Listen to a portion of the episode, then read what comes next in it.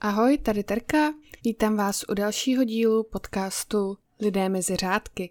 Na dnešek jsem se moc těšila, protože jsem si vybrala jednoho ze svých oblíbených autorů a tím je zakladatel hororového žánru Edgar Allan Poe.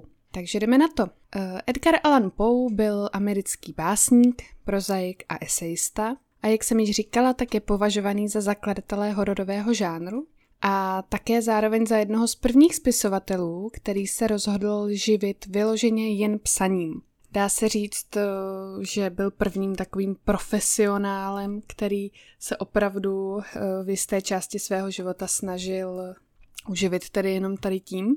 Ale jak mu to šlo, no tak to se dozvíte za chvilinku.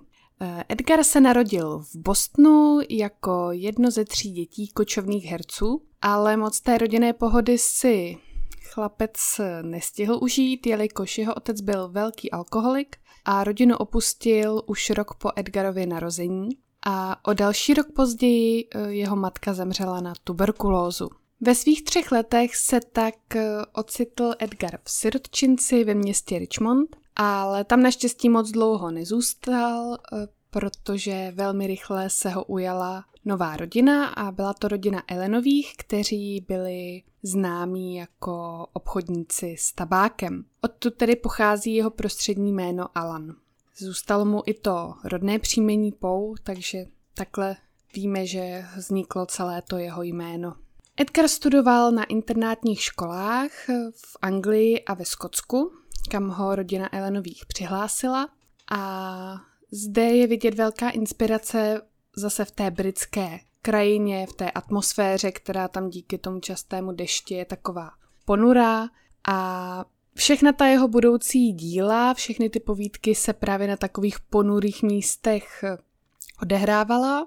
Takže když to čtete, tak podle popisu těch míst byste spíš řekli právě, že byl britským autorem. Já jsem si to kdysi, když jsem poprvé od něj něco četla, hrozně dlouho myslela, protože mi to přišlo takové typicky britské to prostředí, ale ne, byl to Američan, jako Brno. po studiích se vrátil zpátky do Ameriky, do Richmondu, kde pokračoval v dalších studiích a byl v celku úspěšný.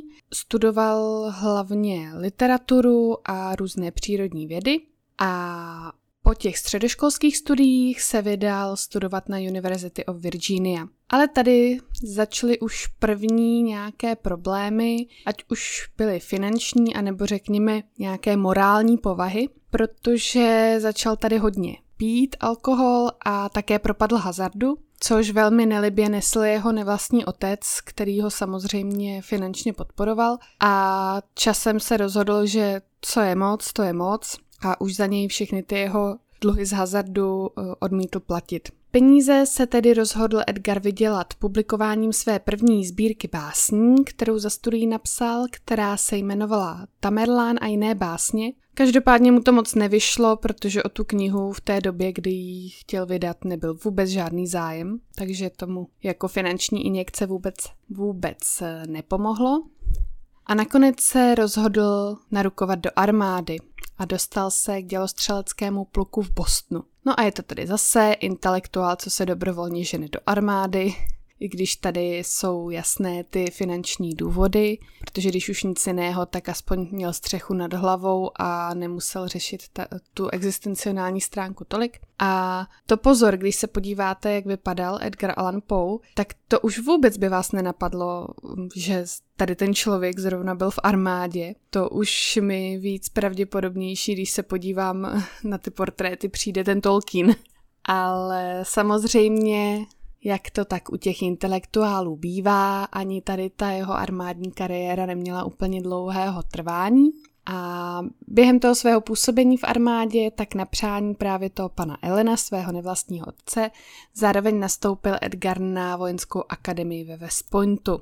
Ale zase se do toho promítl ten jeho alkoholismus, hazard a neschopnost vlastně respektovat autority a vůbec držet nějakou tu disciplínu. Takže byl velmi brzy už po pár letech z armády a i z té školy ve West Pointu vyloučen a to už prostě byl konec, tam už tomu jeho nevlastnímu otci, dá se říct, ruply nervy a finálně se prostě spolu rozkmotřili s tím, že uh, on už odmítl toho Edgara finančně a jakkoliv uh, podporovat. Což já se mu teda vůbec nedivím, protože co je moc, to je moc. a i když mu stále dával vlastně během toho jeho mládí tomu nevlastnímu synovi další a další šance, tak on to vlastně vždycky kvůli těm svým závislostem zahodil. Po návratu z West Pointu žil Edgar nějakou dobu v Baltimoru u své tety, protože neměl kam jít, samozřejmě k otci se vrátit nemohl. A u té tety se věnoval hlavně psaní a snažil se právě už publikovat nějaké ty svoje básně a povídky.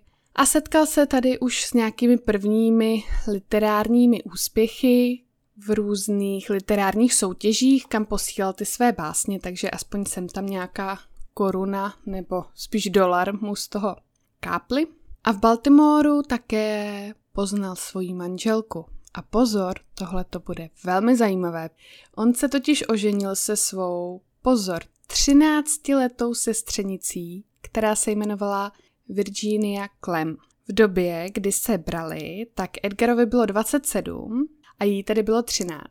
A ani v té době, eh, kdybyste si řekli, že to bylo jednodušší nějaký takový svazek uzavřít, tak to nebylo úplně tak jednoduché. Eh, s tím sňatkem samozřejmě ta rodina té Virginie úplně nesouhlasila a nejvíc proti tomu byl právě její bratr Nielsen, a vlastně až do konce života kvůli tomu vedli s Edgarem mezi sebou takovou tichou válku a dávali si na, na jeho vzájemně nenávist ale já jako by to Nils nechápu, když prostě přijde najednou za prvý bratránek, za, prvý o tolik, za druhý o tolik starší a prostě dej mi za ženu svoji sestru, který je 13, prostě ještě před chvilkou si hrála s panenkama, tak to není úplně, není to úplně partie, kterou byste pro svoji malou sestru chtěli. Že? Rodina nakonec eh, tomu sňatku požehnala, a bylo to zvlášť kvůli tomu, že Edgar, který v tu dobu již nějaké finanční prostředky měl, tak slíbil, že rodinu té dívky, tedy její sourozence a i její matku, bude finančně podporovat a zajistí jim i bydlení a všechno, co budou potřebovat, pokud se s ním přestěhují do Richmondu. Což teda ta rodina a hlavně ta matka Marie nakonec přijala, takže to je další znepokojící věc, protože nejenom, že sestřenka, nejenom, že takhle mladionka, ale ještě to na mě působí, že si ji de facto tak trošku koupil. Což teda, když jsem tohle četla, tak eh, no nebylo mi dobře od žaludku. Když rodina se sňatkem souhlasila, tak eh, Edgar ještě v tom Baltimoru vyřídil veškerou dokumentaci, kterou tehdy potřebovali k uzavření toho sňatku, včetně sfalšovaných dokladů té Virginie, na kterých stálo, že jí 21 let protože ani v té době by je nikdo uh, s pravými doklady uh, neoddal prostě 13-letou dívenku s hodně starším chlapcem by nikdo nesezdal v té době. Takže všechno sfalšovali s tím, že jí je 21 let a samozřejmě i ten oddávající a všichni, kdo do toho byli zahrnuti, museli přivřít obě oči, protože tam bylo jasné, že té dívce 21 není. Takže je možné, že i tam padl nějaký ten dolar někomu do správné kapsy, aby vůbec k tomu snědku došlo. Svatba tedy proběhla, dokonce uh, měli i nějakou kratoučkou uh, svatební cestu. A co se týče toho jejich vztahu uh, mezi Edgarem a tou Virginí, tak podle historiků, ale i podle lidí, kteří vlastně se k tomu tehdy vyjadřovali, kteří ten manželský pár znali, tak nešlo o klasické manželství, protože dle jejich slov Edgar neměl ten vztah k ženám takový jako prostě klasický, že by mu šlo o ten tělesný chtíč, o to fyzické uspokojení, ale spíš, že to bylo na té, řekněme, duchovní stránce. Takže ten jejich vztah byl spíš přirovnáván ke vztahu bratra a sestry než manžela a manželky a Edgar údajně Virginii také nazýval My Little Sis, tedy moje malá sestřička. A také se spekuluje o tom, že to jejich manželství vlastně nikdy nebylo naplněno, že spolu ani za celou dobu nezdíleli to manželské lože a že Virginie zemřela jako pana. Ale to se nikdo nedozví, jak to ve skutečnosti bylo a nevím jak vy, ale já to možná ani vědět nechci, protože už takhle mi to přijde dost zvrácený. A ať se dělo za zavřenými dveřmi cokoliv, tak eh, je možná lepší, že se o tom neví. Každopádně ta mladá Virginie cítila k manželovi až zbožnou úctu, ona ho hrozně obdivovala kvůli jeho práci, protože taky ráda četla, milovala prostě literaturu, takže to, že její manžel je spisovatel a básník, to bylo prostě pro ní něco úžasného. A dá se říct, že mu byla stále po boku, když psal, jeho díla z těch rukopisů přepisovala, zajišťovala mu prostě psací potřeby a tak dále, takže fungovala jako taková jeho asistentka, dá se říct. A jak byla prostě inspirovaná tím Edgarem, tak také sama psala nějaké básně a většinou jí byl inspirace právě ten její život a její manžel. Takže psala i básně formou akrostichu, což už díky minulým dílům víme, co to je. Je to tedy ta báseň, u které, když vezmete eh, první písmena, tak dají dohromady, eh, těch veršů, tak dají dohromady nějaké jméno nebo nějaké prostě konkrétní slovo. A ona tedy často psala básně, které potom eh, dávaly dohromady Edgarovo jméno. Virginie zemřela velmi mladá, již 11 let po jejich svatbě na tuberkulózu, což Edgara velmi zasáhlo, eh, zároveň i vlastně mu to připomnělo smrt jeho matky, protože ta také zemřela na tuberkulózu a začal se zmítat v různých depresích, což samozřejmě tomu jeho alkoholismu úplně nepomohlo. A podle své manželky napsal jednu ze svých slavnějších básní s názvem Annabelle Lee. Co se týče toho panenství té jeho manželky, tak i historikové z toho vyvozují, že tedy zemřela jako pana i kvůli tady té básni, která byla tedy Virginii inspirována a celou dobu v té básni Edgar tu hlavní postavu, tu Annabelle Lee, líčí jako panu. Ale zase, jak říkám, těžko říct, jak to bylo, vědět to radši nechceme. V roce 1835 se Edgar vrátil tedy do Richmondu, kde začal psát hlavně recenze a povídky pro literární měsíčník, který se jmenoval Southern Literary Messenger a také pracoval jako redaktor časopisu Gentleman's Magazine. V té době začal propadat zase více tomu alkoholu a dokonce už i nějakým drogám, nějaké opiáty tam byly a silným depresím, které mu komplikovaly jak ten osobní, ale už i ten pracovní život. Úplně to nešlo dohromady.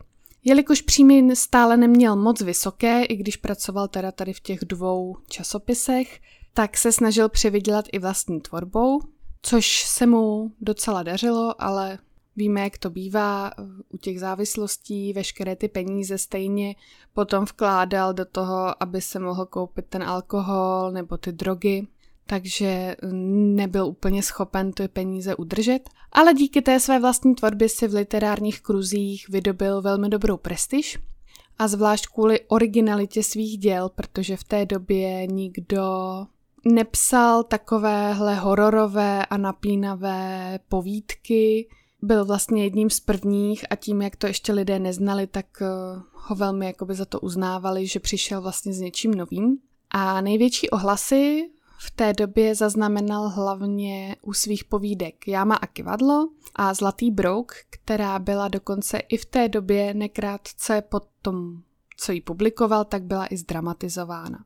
Také se věnoval psaní odbornějších článků o básnických principech, metodách psaní a o takové té literární teorii a s tím byl také velmi úspěšný. Poté v roce 1844, ještě za života Virginie, se usadil v New Yorku, kde ohromil veřejnost eh, se svým doteď nejznámějším dílem, což je báseň Havran. A stal se v té době nejenom v tom New Yorku velmi populárním, organizoval i přednášky ohledně té literární teorie nebo rozebíral i svá vlastní díla, proč jsem to prostě napsal tak, jak jsem to napsal.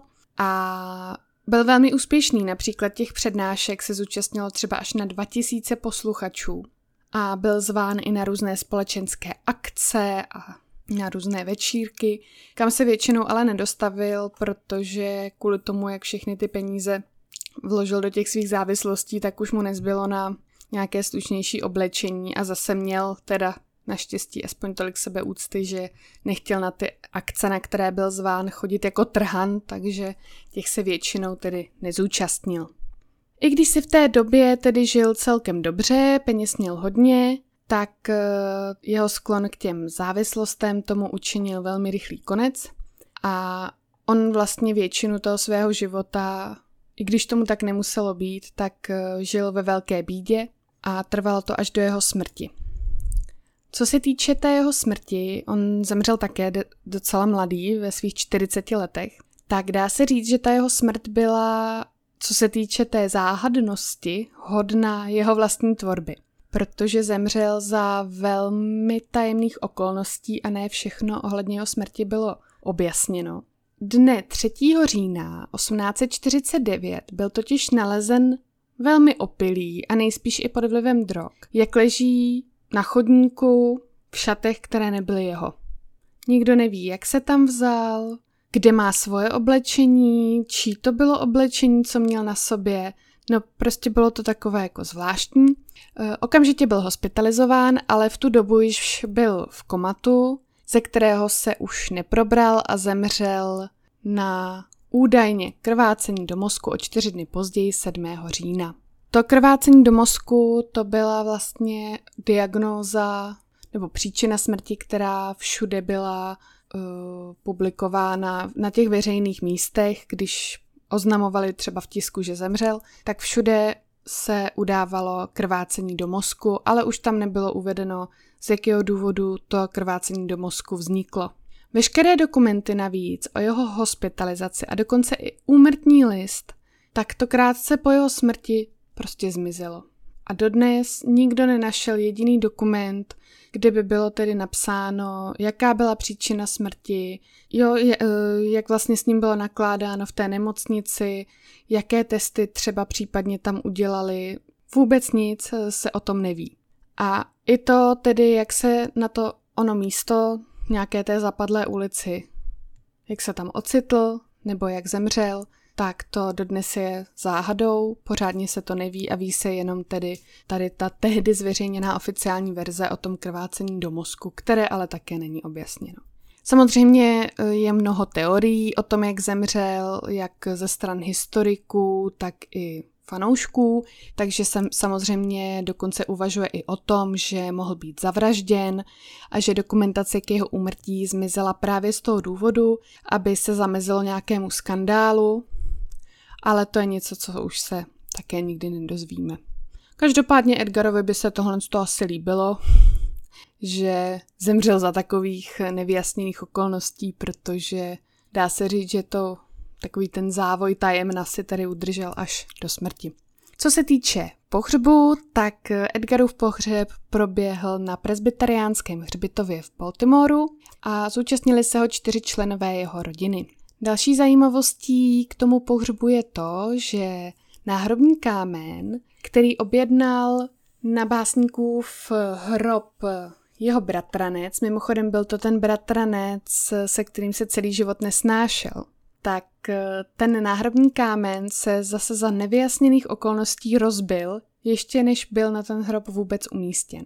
Takže náhrobek, který tam byl potom, byl až z pozdější doby a peníze na jeho výrobu byly vybrány ve veřejné sbírce, takže tam eh, na ten náhrobek eh, nejvíce přispěli různí jeho obdivovatelé a přátelé.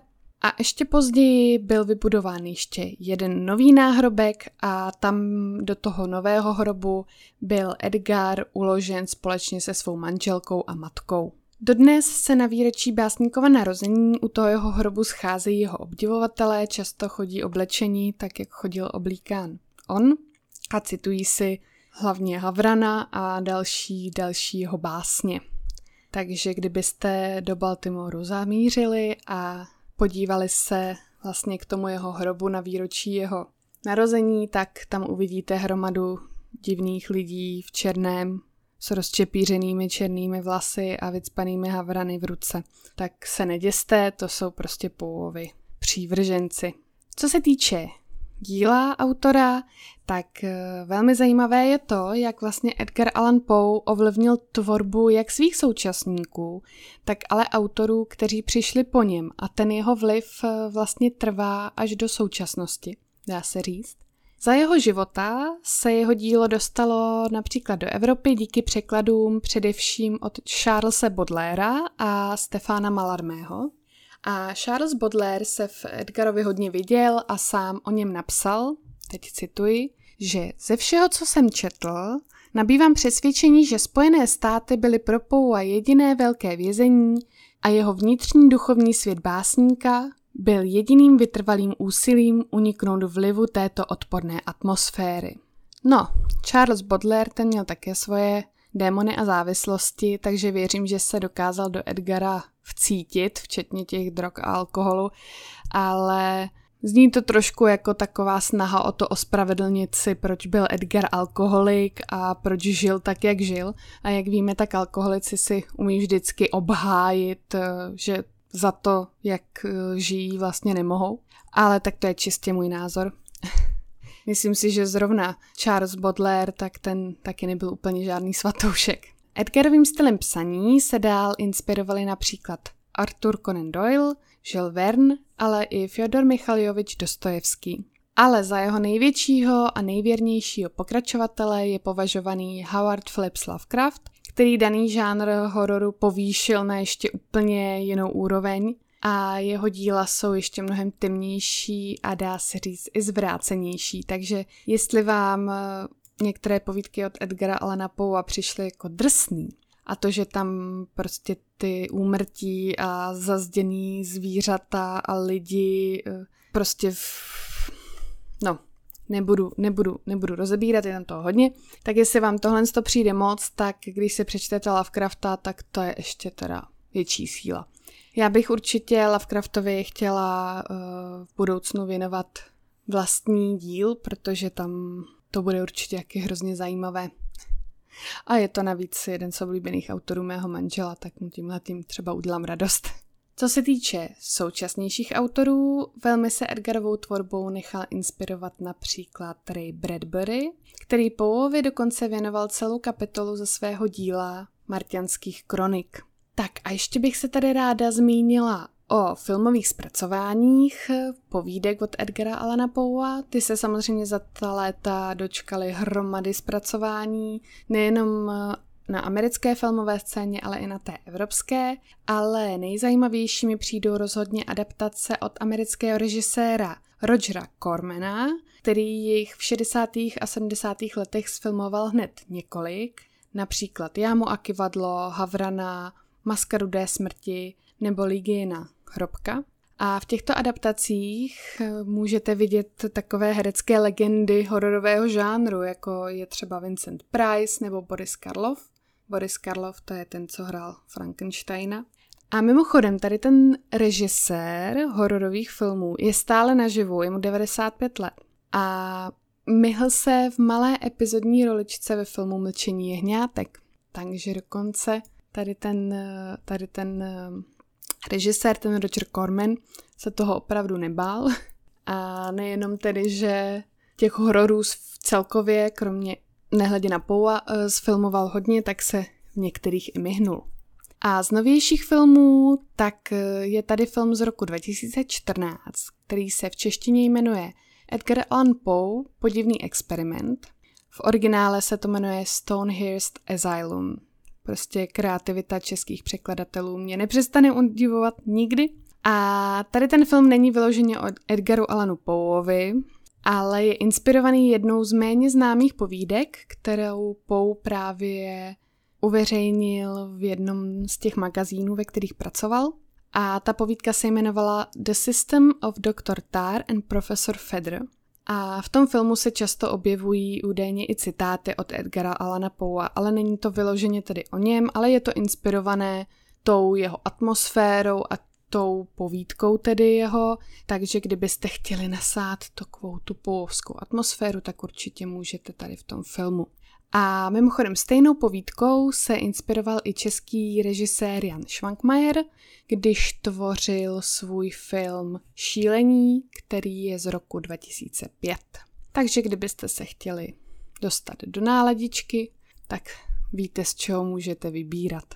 Ale já určitě tedy doporučuji aspoň nějaké ty povídky od Pouvasy přečíst, stojí to za to Není to teda úplně veselé čtení, dětem bych to taky před spaním nečetla, aby z toho neměli noční můry, ale rozhodně je to hodně zajímavé, zvlášť pro ty, co mají rádi napětí a nebojí se trošku se bát, když to tak řeknu.